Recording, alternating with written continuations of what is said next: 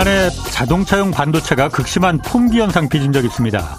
이 때문에 전 세계 자동차 기업들 매출 손실이 2,100억 달러, 우리 돈으로 약 260조 원에 달했습니다. 미국 인텔의 CEO 팻 겔싱어는 지난 50년은 이 석유 매장지가 지정학적 중요성을 결정했지만 앞으로 50년은 반도체 공장이 있는 지역이 지정학적 요충지가 될 것이다 이렇게 말했습니다. 월스트리트 저널은 새로운 석유인 반도체 생산 능력을 확보하지 못하면 미국이 공급망 확보전에서 뒤처질 수밖에 없다면서 미국 정부가 지금 수십억 달러의 재정을 지출하는 이유도 이 반도체 공급망 확보하기 위해서라고 보도했습니다. 새로운 석유, 반도체를 두고 벌어지고 있는 지금 세계 산업 구조 재편, 그리고 한국 반도체 산업의 경쟁력은 계속 유지될 수 있을지 오늘 좀 자세히 분석해 보겠습니다. 네, 경제와 정의를 다잡는 홍반장, 저는 KBS 기자 홍사원입니다. 홍사원의 경제쇼 출발하겠습니다. 유튜브 오늘도 함께 갑시다.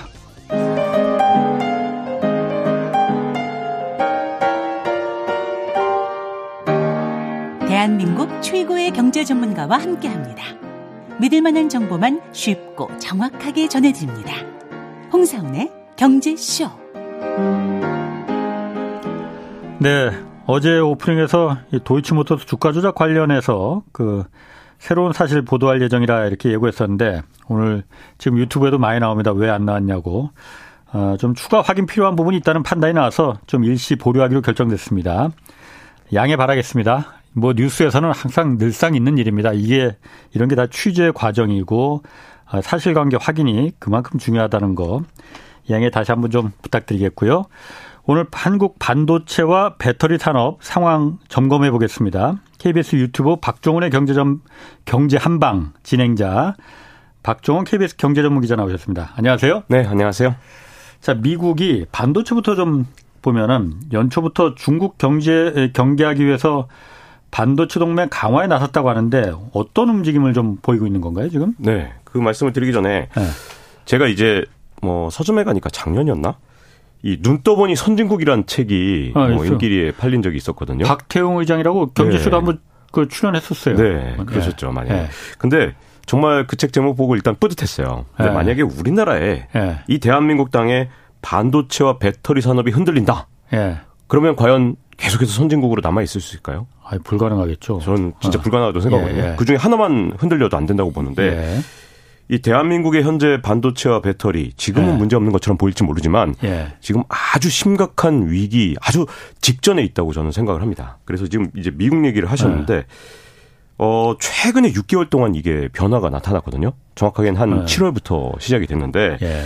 이 움직임이 더 빨라지고 있습니다. 그런데 음. 반도체 6개월은 제가 보기엔 다른 산업에선 거의 5년과 음. 맞먹기 때문에 예. 지금 6개월을 우리가 놓쳤다는 건 지금 한 5년 정도 뒤쳐졌다 해도 과언이 아닙니다. 음. 특히 미국의 움직임이 아주 빠른데요. 예. 이 바이든 미국 대통령이 이 멕시코 대통령 그리고 캐나다 총리까지 만나서 예. 멕시코 시티에서 예. 이렇게 3개국의 정상 회의를 했습니다. 근데 그 회의의 가장 큰 주제가 뭐였냐면 예. 반도체를 더 이상 아시아 땅에 두지 말자. 요걸 북미로 갖고 오자. 아. 그래서 이 멕시코의 이 값싼 인건비를 음. 활용해서 요 예. 국경지대에 아, 아. 쭉 반도체 벨트를 만들자 이런 내용이 이제 오갔거든요. 예. 근데 이게 정말 우리가 허투루 볼 수 없는 게 예. 여기에 미국이 주도를 하고 있기 때문에 진짜 음. 무시무시하도 과언이 아니고요. 예. 여기에 여전히 이 소부장 해서 뭐 소재 부품 이런 음. 쪽에서 장비 쪽에서 엄청난 실력을 여전히 갖고 있는 일본을 활용할 계획이기 때문에 어 간단히 보기 어려운 상황이 지금 빠른 속도로 진행되고 있습니다. 그러니까 캐나다, 미국, 멕시코, 북미 네. 네. 지역을 그런데 일본의 일본이 물론 소부장 소재 부품 장비에서 반도체 부분에 대해서 앞서 있는 건 사실인데 네. 일본을 어떻게 이용한다는 건가요? 일본은 멀리 떨어져 있는데. 야, 일단 어 일본 얘기를 하셨기 때문에 네. 일본은 지금 아주 깊숙하게 지금 현재 반도체 동맹에 개입했습니다. 네. 우리가 음. 지금 칩4라는 잘못된 용어에 좀 빠져갖고 뭔가 우리를 초대해 줄 것 같은 그런 어. 생각을 하고 있거든요. 그 용어 칩4라는 용어 쓰는 거 우리나라밖에 없거든요. 아 그래요? 네, 그 다 콩글리시입니다. 콩글리시. 아 그래요? 네, 물론 뭐 정확한 어. 용어가 팹4긴 한데 어. 일단 칩4라는 용어를 쓰는 게 우리나라에서 특이한 용어를 이상하게 아. 쓰고 있는 거고요. 예. 사실은 팹4 그러니까 팹, 어, 팹4도 팹, 어, 이4도 어. 미국에서 그럼 많이 쓰느냐? 별로 안 써요. 그 중요하지 않아요. 펫이 뭐예요? 뭐, 뭐. 그, 저, 패밀리스나 뭐, 이렇게 팹이 아, 있다 때, 팹, F-A-B, 아, 팹이거든요. 예. 근데 문제는, 어, 그런 용어들을 그럼 예. 미국 언론에서 자주 찾아볼 수 있느냐? 예. 아닙니다. 아하. 근데 우리나라는 치포라는 게 마치 뭐가 굉장히 실체가 있는 것처럼 예. 자꾸 언론 기사에 나오는데, 예. 그거 잘못된 기사거든요. 예. 왜 그렇게 제가 단언을 하냐 하면, 안타깝게도 우리나라를 기다려 주지 않고 일본이 선수를 쳤습니다. 제가 보기에는 이게 한 지난해부터 좀 준비를 네. 저 본격적으로 해서 지금 예. 움직이고 있는데 일본이 타이완하고 음. 손잡고 또 미국하고 따로 손잡으면서 예. 사실은 저는 삼각 동맹이라고 부를 만큼 반도체 삼각 동맹이 시작됐다. 제가 그렇게 부르고 있어요. 왜냐하면 음. 실체를 정확하게 이해해야지 치포라는 용어에 속아갖고 지금 6개월을 낭비했거든요. 이러다가 진짜 우리나라 반도체 강국의 지위가 흔들릴 음. 수 있기 때문에 용어를 빨리 바꿔야 됩니다. 더 이상 그런 용어 쓰지 말아야 돼요. 그리고 삼각동맹이 미국, 일본, 대만을 말하는 거예요, 그러면? 네. 미국, 일본, 대만. 우리나라 거의 어. 현재 거의 패싱하고 있는 상황에 예. 있다고 보여지고요. 예. 그 핵심에 누가 있냐? 일본이 움직이고 있습니다. 어. 근데 일본이 움직이고 있는데 우리는 지금까지 아무런 조치를 안 취하고 있기 때문에 이대로 예. 가면 정말 큰일이거든요. 자, 예. 그럼 하나하나 뜯어볼게요. 음. 일본하고 타이완이 어떻게 미로를 하고 있느냐? 예. 사실은 이건 좀, 좀 시간이 됐어요. 한 음. 1년 정도 됐는데 이 일본이 어, 반도체 이젠 사실은 뭐 더 이상 강국이 아니죠. 사실은 뭐 반도체 제조 능력만 보면 사실상 거의 후진국에 가까울 정도로 예. 많이 뒤처졌습니다. 그래서 예. 지금 일본의 뭐 좀 보편적 기술은 40나노 정도에 머물러 있거든요. 예. 이 나노가 작을수록 이게 훨씬 그렇죠. 더 기술력이 높은 예, 예. 거잖아요. 나노는 10억분의 1 예. 뜻하고 40나노 기술이라면 우리나라는 뭐 지금 뭐 3나노까지, 3나노까지 갔는데 예. 야, 일본이 뭐 40나노, 이 뭐 아주 잘 해봐야 28나노 정도 수준인데, 예. 자, 여기서 일본이 아직도 진짜 잘하는 게 있습니다. 바로 네. 이미지 센서입니다.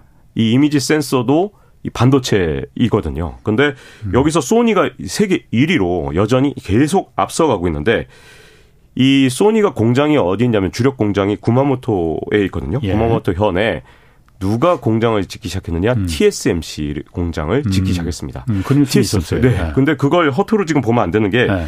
이 TSMC가 지금 이제 세계 글로벌하게 어디다 투자할까 고민하다가 예. 일본에다 투자했단 말이에요. 그 어. 웬만하면 예를 들어서 그래? 미국에 투자하거나 어. 아니면 베트남 같은 나라에 인건비를 절약하거나 그래. 이렇게 해야 되는 게 아니라 네.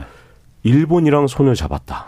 일본은 왜 그럴까? 미국이야 뭐 인건비가 비싸더라도 갈 만한 이유가 있고 네. 일본은 인건비가 싼 것도 아니고 여기에는 일본 정부의 아주 전폭적인 지원이 네. 있었고요. 돈을 음. 줬고 여기에 또 이 건설하는데 소니 예. 일본의 이 소니와 이 일본의 자동차 부품 회사인 덴소가 예. 서로 출자한 회사인 이 JASM이라는 회사가 있는데 이 회사가 예. 이 공장 설비를 짓습니다. 이 JASM이라는 회사는 예. 사실은 TSMC의 제조 자회사거든요.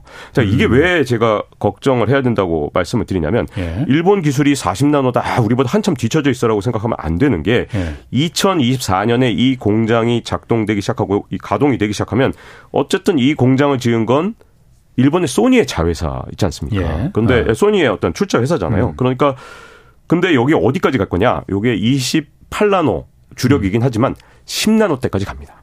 그러니까 음. 일본이 이걸 제대로 해내면 갑자기 반도체 기술을 빠르게 흡수할 수 있는 음. 기회가 될 수 있는 거죠. 자, 근데 이게 끝이 아니에요. TSMC가 요 인근에다가 추가로 이 반도체 설비를 짓겠다 이런 예. 이런 얘기가 나왔어요. 지, 을 것이다라는 아. 얘기가 나오는데 그걸 처음에는 TSMC가 부인했죠. 아 그런 거 우리 준비 안 하고 있다 그러다가 아. 공식적으로 이 지난 12일에 예. 아예 이걸 공식화했습니다. 두 번째 공장도 짓겠다. 이게 음. 둘이서 지금 아주 그러니까 기업으로 보면 소니와 TSMC가 밀월 관계이고 음. 그 뒤에는 일본 정부가 앞장서서 이걸 주도하고 있거든요. 음. 그러니까 지금 현재 일본과 TSMC 그 이 타이완의 기업이 합작을 하기 시작했다는 건 우리 입장에서는 상당한 위협이 될 수 있기 때문에 음. 그냥 이게 일본 기술이 아직은 멀었어 이렇게 보기에는 여러 가지 위험한 점이 있죠. 그러면 그 TSM 제가 만약 TSMC 그 회장이라면은 일본이 아무리 그 뭐 거기 보조금을 주거나 뭐 세제 혜택을 준다고 하더라도 일본이 지금이야 뭐 반도체가 좀 쇠락한 지만은 과거 1980년대까지만 해도 절대 갑이었잖아요. 네. 넘사벽이었잖아요. 그러다가 미국하고 미일 반도체 협정 1980년대 후반에 이제 맺으면서 그때부터 이제 몰락하기 시작했지 않습니까? 정말 뭐 썩어도 준치인데 반도체 소 소재 부품 장비는 아직까지 여전히 강국이고 TSMC는 굳이 거기다 일본에다 해서 그 보조금 조금 준다고 해서 나중에 그야말로 이 고양이가 아니고 호랑이가 될 수도 있는 일본에 그왜 거기다가 할까? 그 생각은 그거 이해를 잘 못하겠. 나 같으면 안 할 것 같은데. 그렇죠. 그 예. 뒤에 있는 것이 저는 그래서 어 어떻게 보면 뒤에 예. 삼각 동맹이 있다라고 보는 거고 이게 일본하고 미국이 또 음. 미롤 관계 있거든요. 예, 예. 지금 말씀하셨죠. 사실 일본이 전 세계 반도체 시장의 거의 7, 80%를 장악했던 시기가 1980년대였죠. 예, 예.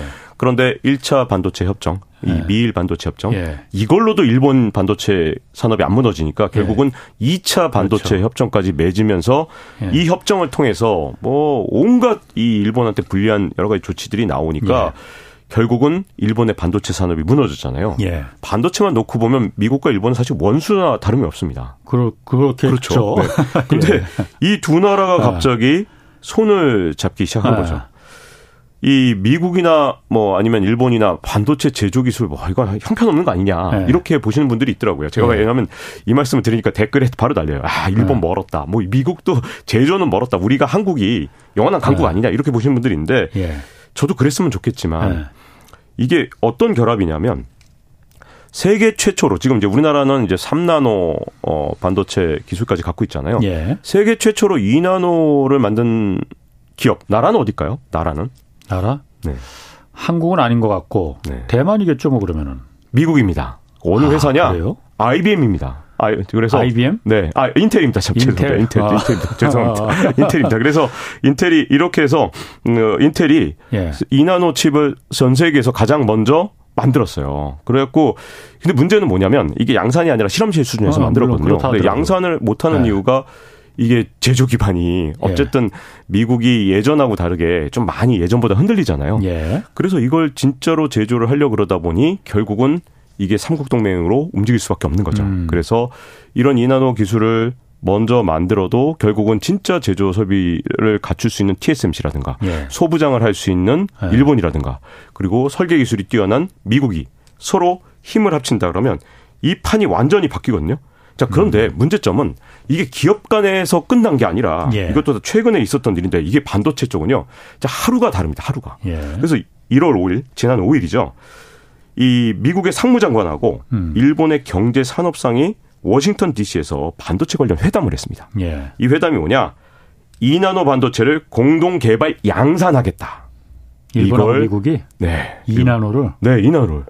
그러니까 지금 이게 기업 간의 문제가 아니에요. 예. 그러니까 기업이 아마 삼성이 알아서 잘하겠지. 우리나라 삼성이 잘할 거야. 예. 이게 아니라 지금 각국의 정부들이 지금 미국과 일본과 타이완의 정부가 예. 진짜 국력을 기울여서 이 동맹 체제를 만들어가는 거죠. 어. 여기에 이제 우리가 만약에 뭐 예. 조금만 삐끗하면 진짜 큰일인데 일본 같은 경우 어느 정도 대비를 했냐면 일본에서 라피더스라는 이 회사를 만들었습니다. 이 라피더스가 이 라틴어로 어, 빠르게 빨리라는 뜻이거든요. 근데 네. 이 라피더스라는 회사에 같이 이제 움직이는 회사가 뭐냐면 어이 키옥시아 일본을 대표하는 아, 예. 그리고 어 소니 덴소 네. 이런 기업들 8곳이 뭉쳤습니다. 아, 연합 기업이에요, 그러니까? 네네 그렇죠. 아, 예. 그래서 미국의 IBM하고도 손을 합치고 이런 예. 과정에서 이 반도체 이나노를 갖다가 앞으로 계속해서 예. 어, 개발하겠다. 음. 이렇게 지금 하고 있는 상황이거든요. 자, 그런데 이나노는 아직 삼성전자나 TSMC도 그렇죠. 여기까지 양산을 네. 못 갔는데 일본은 정말 우습게 보기가 정말 힘든 부분이 뭐냐면 어차피 원천 기술을 갖고 있는 미국과 예. 그다음에 그리고 이 뿐만 아니라 이 TSMC가 여기에 예. 어, 동참할 수도 있고 예. 그렇지 않다 하더라도 일본이 갖고 있는 소부장의 장점을 결합한다 그러면 예. 일본이 지금 목표가 언제냐면 2027년에 2나노까지 가겠다고 합니다. 우리나라도 이제부터 3나노, 2나노 가기가 되게 힘들어요. 음. 이건 이제 양자역학을 좀 이해해야 좀 설명이 좀 쉽지만 어쩔 수 없이 음. 그냥 용어만 말씀드리면 양자 터널링 현상이라는 게 있어요. 그래서 이게 음. 일종의 이게 나노라는 게 뭐냐면 이게 길이 좁아지는 걸 뜻하는 그렇죠. 거거든요. 예. 근데 길이 너무 좁아지게 되면 이게 문제점은 이 전자가 막 튀기기 때문에 아, 그 회로 선풍이 네. 워낙 가까우게 얇아지니까 네, 뭐 네. 문제가 생깁니다. 너무 너무 예. 그래서 기술적인 한계가 2나노나 또는 1나노라는 얘기가 있거든요. 예. 결국은 전 세계 기술이 2나노나 1나노에서 수렴하기 때문에 일본이 2나노를 먼저 간다는 게 지금으로서 우리가 그렇게 우습게 볼 일이 아니라서 지금 음. 현재대로 그냥 간다 그러면 일본이 우리한테 도전할 수 있는 기회 2027년까지 간다는 게 어, 결코 우습게 볼 만한 일이 아니다. 어떤 일이 일어날지는 음. 반도체 산업이라는 게 원래 역전의 제역전이잖아요. 예. 사실 근데 라피더스라는 형태가 사실은 한국을 벤치마킹했다고 저는 생각합니다. 왜냐하면 어, 예. 어, 이 역사가 많이 지워졌는데 음. 우리나라가 일본을 역전할 때 삼성전자 혼자 한 게 결코 아닙니다. 그때 당시에 산학연 음. 그래서 어, 그 당시에 이제 국책연구소. 예. 그리고 그 아, 그 당시에 이제 서울대가 키를 예. 잡았고요. 여기에 아남전자부터 그때 당시에 아, 뭐 아남전자가 아남전자 제일 먼저 반도체 있었지. 만든 회사 중에 하나니까요. 예. 예. 사실은 어, 삼성전자 안암 반도체. 네, 안암 반도체. 네, 네, 그렇죠. 그런 기업들이 한 네. 10여 개가 모여서 예. 산학연 모여서 같이 공동 연구를 했어요. 우리가 아. 처음에 일본을 못 따라가니까. 예. 그래서 그런 산학연 연구를 통해서 일본을 추월을 한 거거든요. 아. 그러고 나서 삼성이나 LG가 여기서 튀어나간 거죠. 거기서 예. 이제 갖고 있던 아. 기술로. 근데 그런 어떤 공동 개발이 없었다면 우리가 일본을 따라잡았겠느냐? 예. 이 과거 역사를 보면 저는 쉽지 않았다고 봅니다. 근데 이 라피더스가 결국 한국을 정확하게 벤치마킹한 거죠. 우리가 일본을 역전할 때 썼던 방법을 이제는 거꾸로 예. 일본이 우리를 역전하기 위해서 쓰고 있는 예. 것이다. 아. 그리고 어, 반도체 삼국 동맹, 삼각 동맹이 예. 이걸 통해서 좀 더 공고해지고 있다. 이렇게 보여지죠. 그럼 우리는 뭐 아까 치포라는 용어가 그 콩글리시라고 했는데 어쨌든 치포라고 많이 알려져 있으니까 음. 우리만 치포로 생각하고 있지 실제로 그럼 칩3입니까 그러면은? 저는 현재 칩3라고 어. 봅니다. 그래요? 어, 어, 우리가 거의 현, 여기에 전혀 지금 아. 현재 동참한 부분이 하긴, 없어요. 하긴 그 이후에 치포 동맹에 대해서 뭐 나오는 뉴스가 없어요. 그때 뭐 그게 어쨌든 중국하고도 문제도 있고 미국 미국에 줄을 쓸 거냐 중국에 줄을 쓸 거냐 뭐 이걸 뭐 그쪽으로만 우리가 좀 신경을 썼었는데 그 이후로 나오는 뉴스가 없는 거 보니까 국내 뉴스로 나왔죠. 국내 아. 뉴스에서는 한국 정부는 이 치포 국가와 모두와 다자간 협력을 강화하고 능동적으로 예. 국익을 추구하겠다는 입장을 밝혔다 이런 기사가 아, 있었어요. 아, 예. 그런데 예. 그 뒤에 뭐가 있나요? 아무것도 없는데 그리고 이 세 나라는 지금 예. 계속 모여서 양국 간 회담하고 예. 다시 또 이렇게 막 북미 회담하고 예. 미일 회담 계속해서 TSMC는 저 미국 땅에다 공장 짓고 이런 과정에서 지금 삼국 동맹이 점점 더 공고히 되고 있거든요. 네. 이게 사실은 일본이 1980년대 반도체 강국 지위를 잃을 때 예. 그땐 예. 일본은 우리나라하고 비교가 안 될 정도로 시장 점유율이 뭐 7, 80%였기 때문에 네, 거의 독점했죠. 네, 완전히 네. 독점하던 그런 네. 나라조차도 이 미국과의 관계를 어떻게 설정하느냐 이런 어 새로운 동맹 관계에서 어떻게 움직이느냐에 따라서 강국의 지위를 한 번에 잃어버렸잖아요. 예. 근데 우리나라가 지금 만약에 어 여기 대처를 지금부터 네. 능동적으로 하지 않는다 그러면 제가 보기엔 지금 굉장히 초읽기에 들어갔다. 벌써 6개월이나 지났기 때문에 제가 반도체 역사에서는 이게 5년 정도 해당된다고 네. 말씀드렸잖아요. 그래서 상당히 지금 우리도 지금 늦었지만 지금이라도 빨리 뭔가 이제 국익을 지키기 위한 차원에서 국가적인 산업 전략을 좀 써야 될 때가 아닌가 싶습니다.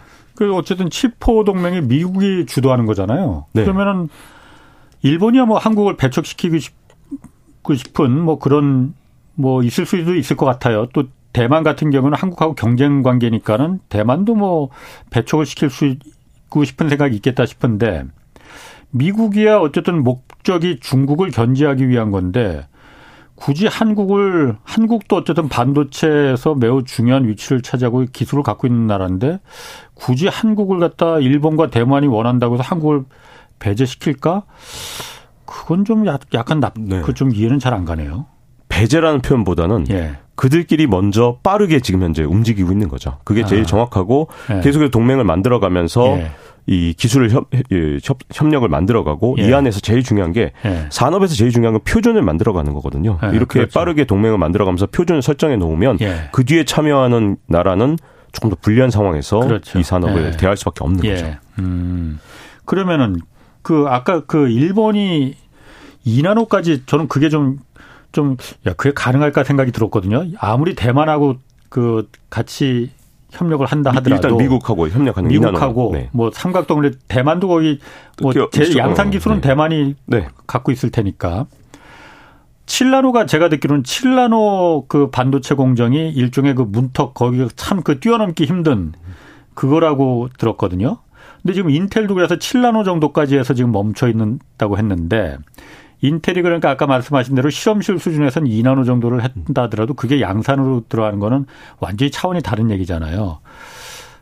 이나노가 그렇게 빨리 2000 아까 2020년 2027년 7년 가능해요. 원래 목표는 좀 원대하게 잡 엄청 들 텐데 그야말로 그, 네. 그런 정도의 돈도 지금 일본이 그 투입할 수 있을 만한 여력이 있을지도 어, 그렇기 때문에 제가 보기에는 8개 기업이 합작을 했다고 보고요. 아. 이 라피더스에 참여한 기업들이 예. 토요타, 소니, 예. 소프트뱅크, 키옥시아, NTT, 예. NEC, 덴소, 예. 여기에 미쓰비시, UFJ, 은행까지 포함되어 있습니다. 예. 이게 무슨 말이냐 하면 그야말로 모든 전방 후방 산업이 여기에 다 들어가서 예. 이 안에서 지금 음. 같이 힘을 모았다는 거거든요. 예. 일본이 아까 말씀하신 대로 여력이 안 되죠. 그러니까 예. 이렇게 여덟 개 기업이 서로 음. 손을 잡아야 되고 이 과정에서 미국과도 손을 잡아야 되는 예. 그런 상황까지 된 건 맞는데 문제는 우리가 일본을 처음에 추격할 때 우리 뭐그 아까 말씀하신 음. 아남 아남 반도체 아이고 아남 반도체 그때 이 국제적인 시각에서 봤을 때 얼마나 작은 회사였겠습니까? 그렇죠. 그런 회사들이 모였다. 그때 뭐 예. 삼성전자 뭐 이런 회사도 다 그때는 정말 작은. 회사들이었잖아요. 예, 예. 일본이 볼 때 얼마나 우스웠을까요? 예, 예. 근데 이 대역전을 만들어낸 것처럼 아 물론 음. 안 일어나면 정말 좋겠지만 예. 우리가 아무 경각심 없이 어 2027년까지 손 놓고 있다 그러면 어떤 네. 일이 일어날지 사실은 네. 현재 장담할 수 없다. 왜냐하면 반도체의 미래를 우리가 장담하기 참 어려운 게 이 역전과 재역전이 굉장히 일어나기 쉬운 산업입니다. 왜냐하면 음, 음. 이 산업을 약간 좀 여기서 이제 그렇게 좀 더 깊이 물어보셨기 때문에 좀더 네. 깊이 답변해 드릴게요. 어, 예. 저희 이제 어 저희 이제 이제 추격의 경제학. 제가 음. 전공한 게 사실은 추격의 경제학이거든요. 음, 예. 추격의 경제학에서 굉장히 중요한 게 뭐냐면 stage skipping. 단계 생략형 산업이라는 게 아, 있습니다. 예. 이게 뭐냐면 조금 이게 반도체보다 조금 더 쉬운 설명을 음. 좀 드려볼게요. 이 중국이란 나라를 잘 보면 어 우리나라는 이제 옛날에 VHS 테이프 기억하세요? VHS 네, 영어 그, 영화를 보려면 VHS 베타 테이프, 뭐 VHS 테이프 네. 이런 거 가정용 네. 홈비디오 이런 거 봤잖아요. 네. 그러다가 이게 나중에 LD라 그래서 레이저 디스크, 네, 레이저 디스크 아, 엄청나게 예. 큰 판을 사용했습니다. 예. 그러다 DVD 갔죠. 예. 그러다가 이게 뭐 MP3, 뭐 MP4 이런 기술이 예. 나왔죠. 그러다가 스트리밍 서비스로 갔죠. 어. 자, 중국이란 나라가 이런 영상 산업에 처음 진출을 하는데 예. 이 순서를 따라갈 필요가 있을까요, 없을까요? 없지, 없죠. 네, 그게 그치. 바로 예. 단계 생략형 아. 산업입니다. 예, 그래서 예. 한 번에 점프가 가능한 산업 예. 구조 이런 산업에서는 전기차도 그렇죠. 네, 예. 맞습니다. 예. 그런데 반도체가 대표적으로 그런 산업입니다. 아, 그래서 반도체도 네, 스테이지 스키핑이라 반드시 요 나노를 쭉 따라갈 필요가 없어요. 아. 우리가 일본을 따라갈 때 스테이지 예. 스키핑으로 따라갔습니다. 그래서 음. 일본보다 한 단계씩 항상 건너뛰어서 삼성전자가 개발을 한 거고 예. 그 과정에서 역전을 이뤄낸 거죠. 그래서 예. 물론 저도 이 말씀을 드리면서 예. 일본이든 미국이든 뭐 대만이 동맹을 하든 말든 뭐 자기들끼리 어떻게 하든 예. 우리나라 메모리 반도체 산업 끝까지 못 따랐으면 좋겠고 예. 그다음에 음. 우리나라 시스템 반도체가 계속 치고 나가서 음. TSMC를 이겼으면 좋겠지만 우리가 일본을 이겼던 이유가 바로 반도체 산업의 stage skipping 성격 때문에 우리가 따라갈 수 있었기 때문에 예. 한마디로 이런 거죠. 쭉 VHS부터 따라가는 게 아니라 예. 갑자기 스트리밍 서비스로 갈 수 있는 산업. 예. 단계를 적어도 두, 한 단계나 두 단계는 뛰어넘을 수 있는 그런 산업이기 때문에 예. 이 역전이 굉장히 오히려 음. 그런 측면에서 가능한 산업. 물론 어마어마한 장비와 리스크 때문에 그게 또 일종의 장벽이 되기도 하지만 예. 이걸 국가 주도로 리스크를 없애주면 위험을 네. 없애주면 그래서 네. 우리나라 그랬던 거고요. 그래서 기업들이 연합을 하고 위험을 좀 서로 분산한 관계에선 예. 이게 그 위험성만 넘어서면 사실은 단계는 충분히 생략할 수 있는 산업이라는 음. 거죠. 물론 어마어마한 장비를 이 들여와야 되기 때문에 그거는 우리나라 삼성전자한테는 굉장히 큰 음. 성이 되는 겁니다. 예. 근데 그 성을 결국은 누가 깨주는 거냐? 뒤에서 정부가 어 음. 실패하면 우리가 뒤에서 봐줄게 이런 예. 것들이 있는 거죠. 아, 아. 그러면 지금 어쨌든 미국하고 일본하고 뭐 대만하고 삼각 동맹이라 하더라도 여기서 하려는 거는 같은 반도체라도 우리가 장점인 우리가 독점하고는 메모리를 말하는 건 아니잖아요. 네. 그러니까 파운드리 그러니까 반 원하는 반도체를 뭐 전기 자동차니 뭐 하다못해 손목시계니 자동차에 들어가는 비메모리 그 시스템 반도체를 갖다가 만들어주는 그 양산할 수 있는 그걸 지금 주력으로 하는 거잖아요. 그럼 우리 같은 경우에는 그냥 메모리 이쪽만 그냥 계속 그 주력으로 하면은 이거는 뭐 우리가 절대 강자니 그냥 계속 우리 먹거리는 우리 산업은 경쟁력이 있는 거 아니야? 이렇게 판단할 수도 있을 것 같은데요. 참 그랬으면 좋겠지만 아. 원래 이 아무리 반도체 산업이 메모리와 비메모리가 지금 나눠져서 예. 시스템 반도체와 지금 이제 완전히 다르지만 사실은 예. 점점 더 기술이 고도화되면서 예. 서로의 영역을 넘어갈 수밖에 없거든요. 아. 그러니까 결국은 칩셋이 바뀌면 예. 이게 뭐 DDR5로 간다든가 이런 식으로 메모리 반도체도 그걸 계속해서 따라가는데 그렇죠. 예. 그 표준을 만들어가는 쪽에서 시스템 예. 반도체 진영이 음. 어뭐 자기들끼리 예. 규정을 만들어가고 표준을 설정해 가는 과정에서 예. 사실은 탈락시키는 게 너무너무 쉬워지죠. 그렇죠. 그렇게 해서 산업을 주도하게 되면 그래서 제가 표준이 되게 중요하다고 말씀드렸는데 그렇죠. DDR5 음. 이제 앞으로 DDR6 뭐 이런 식으로 아니면 이걸 넘어서는 뭐 옛날에 잠깐 음. 나왔었지만 램버스 디램 이런 거 혹시 기억나십니까? 예, 예. 그런 식으로 아. 예 방식도 바꿔버릴 수가 있거든요. 아. 그러니까 그런 과정에서 제가 보기에는 그런 어떤 표준을 설정해 나가는 과정에서 굉장히 주도할 수 있다고 보여지고요. 예. 또 하나는 우리가 어쨌든 메모리 반도체만 계속 파고 살기는 참 어렵기 때문에 그렇죠. 시스템으로 결국은 가야 아. 되는데 하, 우리나라가 시스템 반도체나 아니면 뭐 이런 데서 계속해서 못 나가는 가장 큰 이유 중에 하나가 사실은 우리나라 생태계에 또 큰 문제가 있거든요. 생태계. 반도체 생태계. 그렇죠. 자, 네. 제가 음 아주 특이한 통계 하나를 네. 어 좀 말씀드릴까 하는데 우리나라 반도체 강국이라고 우리 스스로 생각하잖아요. 그렇죠. 그죠? 강국 맞죠. 네, 강국 맞죠. 어. 근데 이상한 점이 하나 있습니다. 네. 반도체 세계 시총 100대 기업을 우리나라 어 경영자 총협회에서 좀 뽑아봤어요. 음. 그랬더니 중국 기업이 42개, 예. 미국 기업이 28개, 음. 대만 기업이 10개, 일본 기업이 7개, 한국 기업이 100대 기업에 3개 들어가 있습니다. 음. 이게 반도체라는 곳에서 밸류체인에 진짜 다양한 이 가치 사슬에는 온갖 종류의 기업들이 다 있는 거잖아요. 근데 예. 우리는 딱 메모리 반도체 생산, 제조 라인 이거밖에 없는 거죠. 예. 근데 이게 시총 100대 기업, 시가총액 100대 기업이니까 예. 이 안에 도대체 왜 우리가 이 모양 이 꼴이냐. 음. 이렇게 어 반도체 강국이라는데 왜 이렇게밖에 없지? 라는 생각이 드실 텐데 이 부분에서 바로 우리나라의 아주 거대한 약점이 하나 있거든요. 앞으로 이제 산업을 이렇게 아까 말씀드린 대로 차세대 산업을 주도하려면 이 생태계 전체 전반에 걸쳐서 음. 우리나라가 이 산업 기반이 있어야 되는데 예. 우리가 당장 대만한테 엄청나게 딸리는 게 하나 있습니다. 우리가 대만 그러면 TSMC 하나 무서워하잖아요. 자꾸만 기사 나오면 야 TSMC가 지금 3나노지만 뭐 수율이 좋다는 등 뭐 이런 기사만 나오는데 예.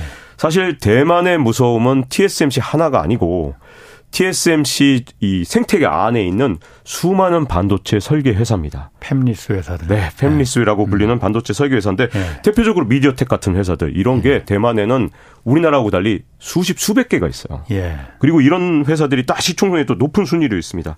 그러다 보니까 팹리스 예. 아까 말씀드린 요 설계만 하는 회사들 전 세계 시장에 미국이 65% 장악한 건 음. 그렇다 치자고요. 근데 문제는 대만이 17%로 2위권입니다. 음. 중국이랑 앞서건 기소하지만 현재 2위라고 봐야 되고요. 한국은 소수점입니다. 0. 뭐, 한 뭐, 5%, 7%이 정도밖에 안 되거든요. 음. 자, 이걸 왜 말씀을 드리냐면, TSMC가 이렇게 강력한 이유는 TSMC 거기 주변에 쭉 시스템 이 설계하는 네. 그런 회사들과 시스템 반도체를 만드는 제조 시설이 같이 생태계로 꾸려져 있습니다. 네. 우리나라 삼성전자가 TSMC를 쉽게 못 따라잡는 이유 중에 하나는 그런 어떤 뭐 정말 기술력이 부족하거나 아니면 뭐 어, 밤을 덜 새거나 노력을 덜해 노력 요즘 이랬잖아요 노력 노력을 덜해서가 아니고요 생태계가 없기 때문이거든요. 네. 여기에는 제가 보기에는 두 가지 문제가 있는데 일단 정부의 태도가 달라요. 우리나라는 네.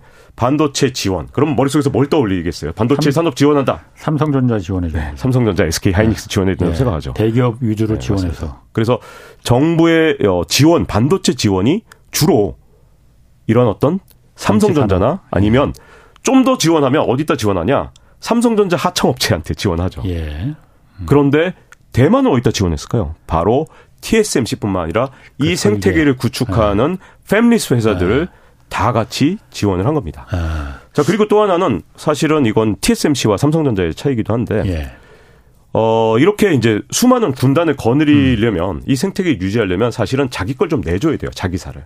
근데 우리는 그런 어떤 설계나 이런 것도 가급적이면 인하우스라 그러잖아요. 자기 내에서 자꾸만 제작하려고 그러거든요. 삼성전자가 다 네, 자기 그렇죠. 내가 할래 이렇게 잘하니까. 거죠. 아, 이것도 아. 인정 인정합니다. 예. 삼성전자 제일 예. 잘해요. 예. 근데 잘한다고 이제 혼자 다 하게 되면 예. 문제는 그런 생태계가 만들어지지 않는 그렇죠. 거죠. 그래서 네. 두 가지 차원에서 제가 보기에는 우리가 시스템 반도체를 추격하기가 굉장히 어려운 상황. 음. 그건 이제 음. 현, 어, 지금까지 고질적인 문제였죠. 근데 이제 여기다가 만약에 삼국 동맹이 삼각 동맹으로 막 발전해 나간다 그러면 네. 우리한테 조금 더 압박으로 다가오지 않을까 이렇게 싶습니다. 지난주에 경제쇼에서 그 주제 한번 다뤘었거든요. 반도체 그 비즈니스 모델이 그 지금 빠르게 바뀌고 있다. 그 비메모리 말한 대로 TSMC 같은 데서 하는 그 위탁 생산 파운드리 업체로다가 이게 훨씬 더 그야말로 영업이익 TSMC 영업이익은 49.5%라는 거예요. 그러니까 천 원어치 팔면은 500원 가까이가 순수익이야. 그러니 그러니 이게 훨씬 더 지금 비즈니스 모델이 이쪽으로 빨리 바뀌고 있는데 어 말씀하신 대로 TSMC의 경쟁력은 어떤 뭐 3나노까지 여기 얘네들이 잘 만들 수 있어. 그리고 수위 좋아 뭐 이런 것도 물론 있겠지만 아까 말씀하신 대로 대만에는 반도체 그 설계 회사 팹리스 아주 조그만 중소기업들이죠. 9천 개가 있다고 합니다. 네. 9천 개가 다들 TSMC에 우리 이런 반도체 설계했으니까 이거 좀 만들어줘. 우리 B라는 회사는 이런 것도 좀 만들어줘. 그럼 그런 것 여러 가지 그 경험이 결국은 노하우가 되고 기술력이 되는 건데 한국의 반도체 설계 회사 팹리스는 한 100개 조금 넘는데요. 삼성전자는 혼자 다 하려고 그러지. 이러니까는 이게 그 파운드리 산업이 생태계가 조성이 되겠느냐. 아까 박 기자 말하신 대로 우리나라는 그런데 지금 지원이 어쨌든 아까 잠깐 말씀하셨지만은 이번에도 반도체 특별법에서 그, 그, 뭐 세액 공제 많이 해준다고 하잖아요. 네. 이 삼성전자 뭐 물론 거기도 해줘야 되지만은 이런 생태계를 좀 구축하는데 정부가 좀 더 돈을 써야 되는 거 아닌가? 세금을 그런데 차라리 써야 되는 거 아닌가? 그 생각 드는데. 그렇죠. 저는 제가 보기에는 생태계를 만들지 않으면 우리가 시스템 반도체를 어 대만을 역전한다는 게 저는 예. 거의 불가능하다고 봅니다. 생태계 예. 없이는 절대 안 되고요. 예. 또 하나 우리나라 반도체 산업에 아킬레스건이 있습니다. 그게 진짜 예. 심각한데 어, 지금까지 아무 대책이 없다는 게 정말 큰 문제예요. 예. 왜냐하면 사실은 에너지 문제거든요. 그러니까 삼성전자에서 에너지? 네. 네. 반도체고 에너지가 뭔 네. 상관 있다고? 아리백을 선언했습니다. 아, 아리백. 아리백. 네, 아리백은 뭐죠? 신재생 에너지로 100%, 100% 생산을 네. 하겠다. 예. 자, 근데 에너지 안 쓰는 전기를 쓰겠다. 네, 그렇죠. 예. 근데 여기 원전 원전은 포함되어 있지 않아요? 예. 이미 삼성전자 선언을 했고 아리백엔 음. 원전이 없습니다. 아, 아리백에 원전 안 들어가요? 네. 어. 아리백은 원전이 안 들어갑니다. 예. 근데 아리백이라는 게 저는 사실 개인적으로 이게 물론 민간 기업들 주도하고 있지만 뭐 예. 애플이나 구글 같은 기업이지만 사실은 무시무시한 무역 장벽이라고 보거든요. 그리고 그렇죠. 네. 네. 저개발 국가 음. 또는 우리나라처럼 선진국에 갓 진입한 나라들하고 미국 사이에 어마어마한 벽을 만들기 위한 예. 그런 방법 중에 하나라고 보고요. 이게 왜 심각한 문제냐? 삼성전자가 아리백을 선언했다. 예. 이게 왜 당연 어뭐 간단한 문제가 아닌 게요. 우리나라의 재생에너지 생산으로 전력 생산하는 비중이 전체 전력의 7.5%밖에 되지 않습니다. 예. 이게 왜 심각하냐? SK 하이닉스 공장 한, 아, 그 생산 설비도 이거보다 더 많은 전력을 씁니다. 음. 삼성전자도 당연히 이거보다 더 많은 전력을 예. 씁니다. 자, 그러면 이, 이걸로 바우처를 만든다 하더라도 우리나라에서 생산한 것은 이 재생에너지로 생산했다는 인증을 받지 못하죠. 아, 그러면 반도체 만드는데도 전기가 그렇게 많이 필요해요? 어마어마하게 들어갑니다. 어, 그래서 에어 컨트롤에 대해서 그런 네, 뭐 갑자기 어, 네. 옆으로 세자면 네. 우리나라 제일 심각한 문제가 이 원전이 만드냐 안 이걸 떠나서 원전은 전부 다 우리나라에서 남쪽에 있잖아요. 그렇지, 예, 예. 근데 반도체 공장이 수도권에 있잖아요. 예. 송전 문제가 진짜 심각합니다. 아, 멀리 또 네. 송전을 해야 네. 되니까 갑자기 옆으로 갔지만 아. 자, 그 정도로 반도체도 아. 어마어마한 예. 전기를 소모하며 전력을 사용하고 있는데 예. 이걸 지금 아리백을 선언했다는 건 무슨 말이냐? 앞으로 삼성전자가 대한민국 땅에 생산 설비를 지을 수 있을까요, 없을까요? 못 짓겠네 그러면. 못 짓죠. 왜냐하면 지금 현재 7.5로 삼성전자를 감당할 수가 없는데 앞으로 생산 설비 추가로 지으면 그건 아리백 인증을 못 받잖아요. 근데 이미 음. 선언을 했단 말이죠. 예. 자 그러다 보니 자 이게 일본이 얼마나 무시무시하게 움직이는지를 딱 보여주는 게 예. 이게 다 작년 7월 8월에 움직인 거예요. 제가 그래서 6개월 됐다고 어. 자꾸 표현하는 게 작년 7월 8월에 예. 미국에서 갑자기 바이든 대통령이 미국은 태양광이 지금 현재 4%밖에 안 돼요. 예. 근데 이거를 2035년에 40%까지 올리겠다. 이 앞으로는 태양광 중심으로 가겠다고 발표를 했죠. 예. 요거 그 다음 달인 8월 달에 일본은 또 뭐라고 발표했냐면 신재생에너지 비중이 지금 현재 일본 어 20%밖에 되지 않는데 음. 이걸 갑자기 계속 계획을 수정해 갖고 2030년까지 38%까지 늘리겠다고 갑자기 발표를 합니다. 예. 미국하고 일본은 그때부터 공조를 한 거죠. 예. 자, 이거 왜 어. 자꾸 이런 준비를 하느냐? 아리백으로 무역 장벽을 만들려는 거죠. 어디하고 미국이? 어디 사이에? 미국과 일본 그리고 어. 유럽, 유럽은 이미 40%입니다. 예, 예. 일본은 그래서 유럽은 이미 주요 국가들 있잖아요. 예. 유럽의 뭐 좀 잘 나가는 국가들, 독일 같은 나라들은 재생에너지 비율이 40%예요. 예. 그러니까 이쪽은 걱정이 하나도 없어요. 음. 뭐 아리백 선언해도 그런 기업들 다 우리 땅에 공장 짓도록 할수 예. 있죠. 그 미묘한 움직임이 7월, 8월 사이에 움직였습니다. 어. 그왜 그러냐? 자, 우리나라가 전부 다 텍사스에 공장 짓고 막 그러잖아요. 그렇죠. 네. 거기 텍사스도 갑자기 최근 3년 사이에 갑자기 음. 풍력 발전을 어마어마하게 짓기 시작했어요. 예. 왜? 아리백으로 무역 장벽을 만들려니까 제일 좋은 방법은 뭡니까? 이 미국 같은 나라들은 얼마든지 네, 땅 넓고 그게 그러니까. 돈이 되고 기업을 네. 유치하는 네. 공장 유치하는데 베네 유리한 점이 되겠다. 그렇죠. 아. 자, 그래서 뭐 저는 원전 그러니까 뭐 네. 사람마다 이 원전에 대한 태도가 좀 다른데 원전이 예. 필요하긴 하다고 봅니다. 예. 근데 문제점은 그 원전으로 갔을 때 우리가 좀 더 값싼 에너지를 쓸 수 있는지 몰라도 우리 세대 예. 우리 세대는 아 조금 더 전, 전기값을 절약할 수 있겠죠. 근데 그 대신 그 대가로 우리의 차세대 미래 산업을 네. 전부 다 미국 땅으로 또는 이 아리백을 선언한 그런 어 기업들이 충분을 그렇게 유치할 수 있는 그런 땅으로 다 이렇게 뽑아가게 되면 예. 우리 미래 세대는 뭐 먹고 살아야 되느냐. 아. 우리가 값싸게 이 전기값 깎은 대신 예. 그 대가로 공장을 다 잃어버리면 어떻게 하게 되느냐. 음. 이 걱정을 삼성전자가 했어요.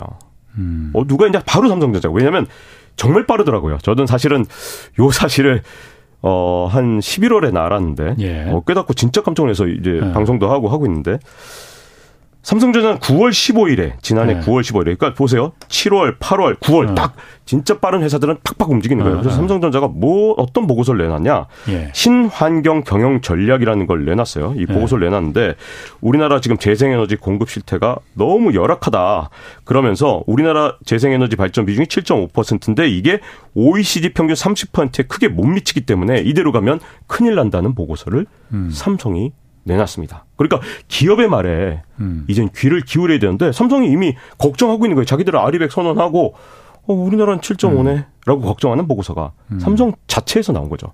그러니까 지금 음. 발 빠르게 대응을 하지 않는다 그러면 그러니까 이런 거죠. 아, 우리는 원전 좀 쓰는데 우리 원전은 좀 인정해 주세요. 라는 게 우리가 국제사회에서 통용될 만큼 우리가 일종의 글로벌 스탠다드를 정할 수 있는 나라라면 우리가 원전 막 짓고 음.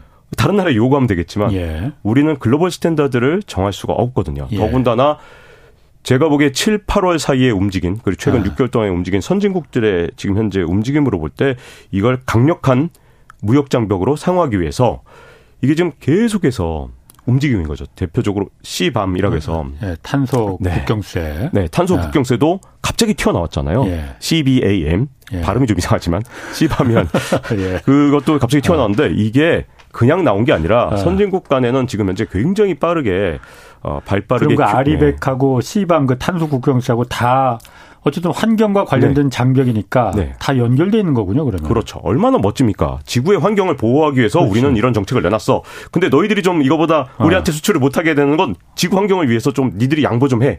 라는 되게 멋진 명분을 내세운 거잖아요. 그 대의 명분에 누가 토를 달겠나. 그렇죠. 예. 그래서 시범 딱 나오니까 당장 우리나라 철강 어떻게? 야 예. 유럽의 철강 수출 안 되겠네? 그렇지. 이제 예. 와서 지금 준비하면 뭐합니까? 사실은 이런 시범 같은 움직임이 벌써 유럽에서는 벌써 예. 작년, 재작년부터 나오기 시작했는데 이제 와서 발등에 불이니 음. 지금 제가 보기에는 어 자꾸만 한 발씩 늦어요. 지금 반도체는 근데 예를 들어 뭐 음. 철강이나 이런 건 뭐 지금부터 준비해도 이 일반적인 산업 속도로 갈 수 있지만 반도체는 말씀드린 대로 거의 10배속이기 때문에 음. 6개월을 놓치면 벌써 5년 이상 놓친 거죠. 반도체나 이쪽이 더 그 아리백 선언이나 그 선언한 기업들이나 요구하는 그 이제 그 기업들이 더 많나요? 그러면 다른 산업에 비해서? 어, 제가 보기에는 이게 IT 첨단 업체들일수록 네. 일단 기본적으로 뭔가 네, ESG 있어 보이게 네 있어 아, 보이게 아. 그래서 뭐 애플 뭐 이런 아, 회사들이 그렇구나. 쫙 주도하면서 앞으로 예. 나가니까 여기에 음. 납품하는 기업들이 따라서 아리백을 선언할 수밖에 없는 구조를 선진국 기업들이 그렇군요. 딱 앞장서서 만들어낸 거죠. 그렇군요. 아니 뭐 박 기자 오늘 감기 걸렸다고 좀 조용조용 말하겠다고 그러더니 역시 이 모습이 이게 역시 박종훈이야. 좋습니다. 그럼 반도체는 그렇다 치고 배터리 어, 또 전기차 전기차도 지금 얼마 전에 우리 IRA 그 인플레이션 감축법 미국이 하면서 뭐 약간 좀 뭐 희망은 좀 보인다고 하는데 이쪽 상황은 지금 어떻게 되는 겁니까 그러면? 하, 제가 보기에는 또 한숨부터 네. 쉬시네. 이 우리가 지금 어. 이 양대 기둥을 꼭 지켜야 되잖아요. 네. 사실은 좀 제 기대를 아직 좀잘 됐으면 하는 마음에서 네. 더잘 됐으면 하는 마음에서 좀 어, 이렇게 꿈이 크다 보니까 네. 제가 말씀하시니까 약간 걱정이 되니까 이제 꿈에 비해선. 근데 이제 음 걱정해야 되는 부분이 일단 우리는 양쪽으로 좀 문제입니다. 하나는 뭐냐면 첫 번째는 우리가 배터리 산업의 성장 속도가 중국에 비해서 너무 떨어진다는 거예요. 그래서 배터리. 네. 네, 2022년에 전년 대비로 얼마나 성장을 했냐 보면 네. 이제 LG 같은 경우는 뭐 기업 분할한다고 난리치면서 시간을 허비하는 사이에 예. 우리는 겨우 9.7% 전년 대비 성장을 했거든요. 예. 근데 중국의 대표하는 배터리 기업인 CATL 같은 경우는 예. 101% 성장을 했습니다. 거의 음. 사이즈가 두 배가 됐다는 거죠. 자, 이런 속도로 성장 속도의 차이가 나다 보니까 2020년만 해도 우리 C 이제 LG와 CATL 예. 중국의 기업의 사실 차이가 거의 없어서 예. 거의 동률이었어요. 예. 근데 이 2022년에는 이게 어느 정도까지 벌어졌냐면 배터리 시장 점유율이 CATL 같은 경우 37%, 예.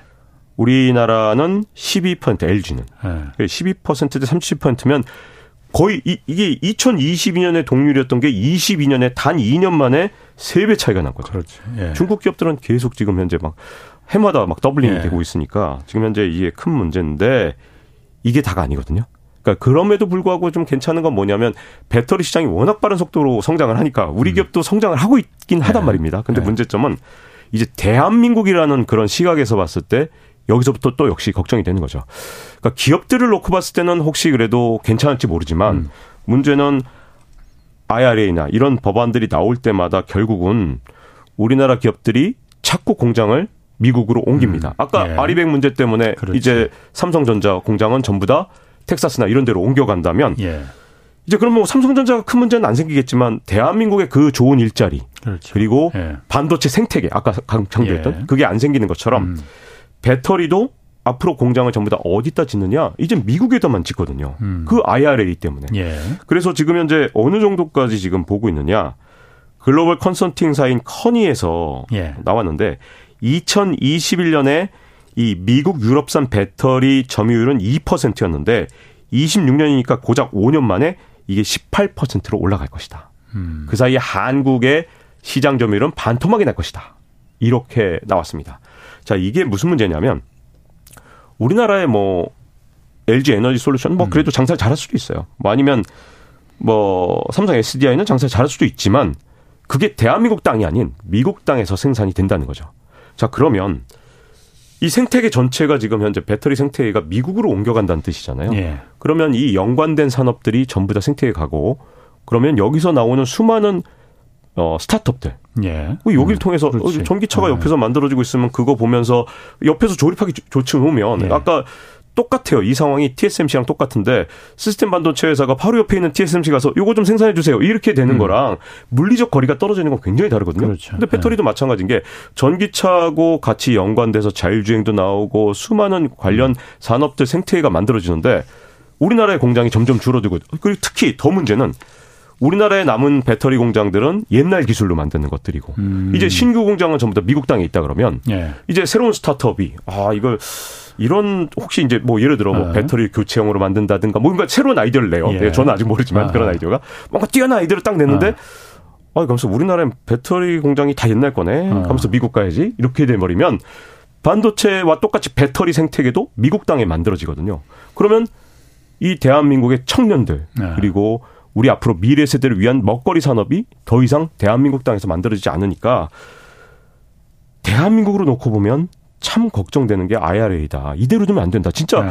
모든 국력을 기울여서. 그러니까 늦었잖아요. 우리가 IRA 나올 때도 못 막았고 모르고 있었죠. 사실 제대로. 그런데 지금이라도 진짜 국력을 기울여서 어떤 방법이든 이걸 틀어야 됩니다. 이 방향 그대로 간다면 지금 당장 전기차가 안 팔리는 정도? 물론 지금 전기차 판매량도 진짜 심각해요. 아니라 이거죠. 네, 그것도 심각하죠. 왜냐하면 어.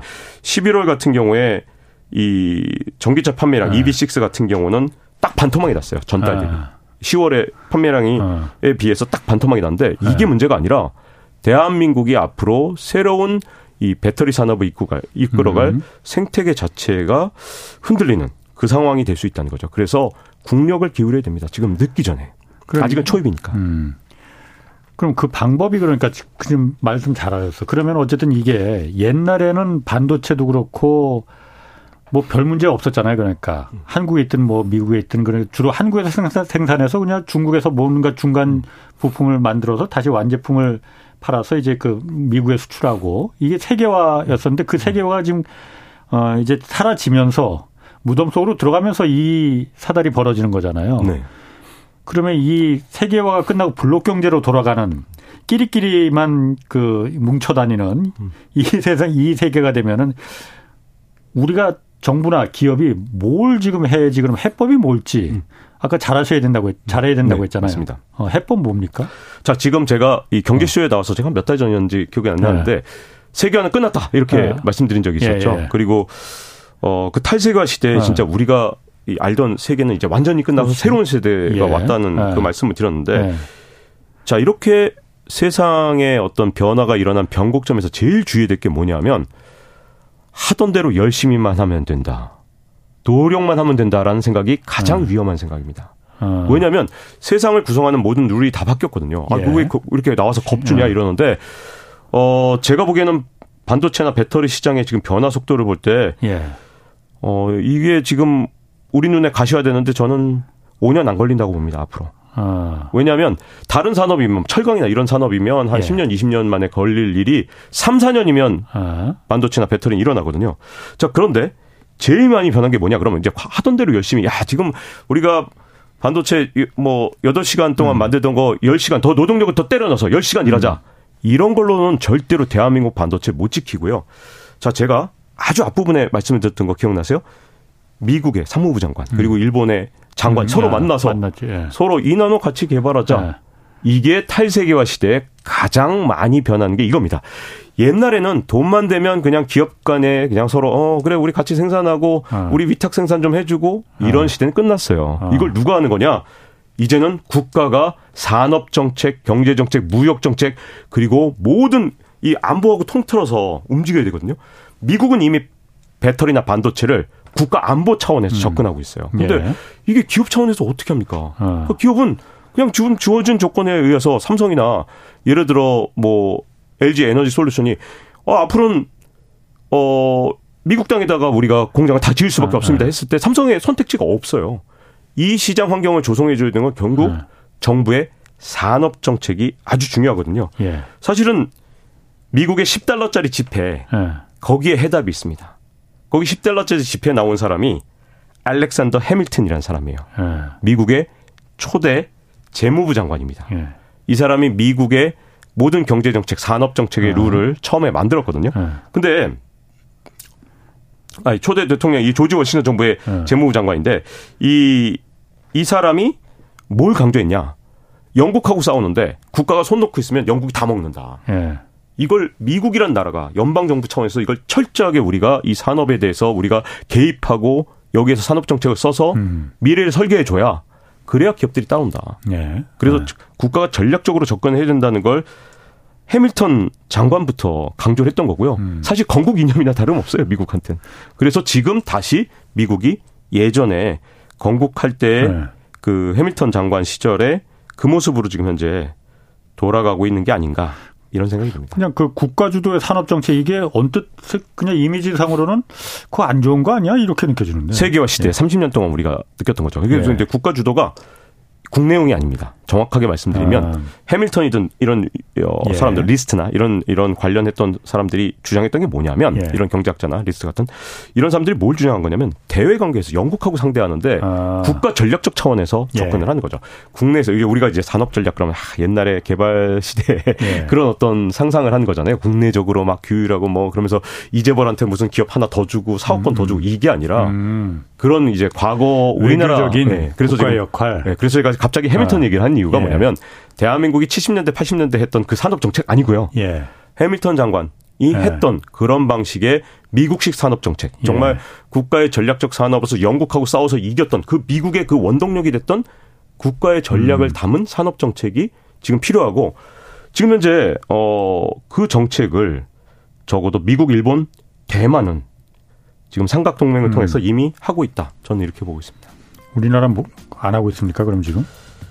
뭐 하, 고 있겠지만 어쨌든 네. 어 그쪽 나라들의 움직임이 지금 우리보다 훨씬 더 빠르고 우리보다 훨씬 전략적으로 움직이고 있다는 거죠. 그리고 또 한 가지 문제점은 어, 이런 지정학적 원인뿐만 아니라 이제 아까 에너지 하셔야겠는데. 네, 네, 그렇군요. 네. 자, 박종훈 KBS 기자였습니다. 네.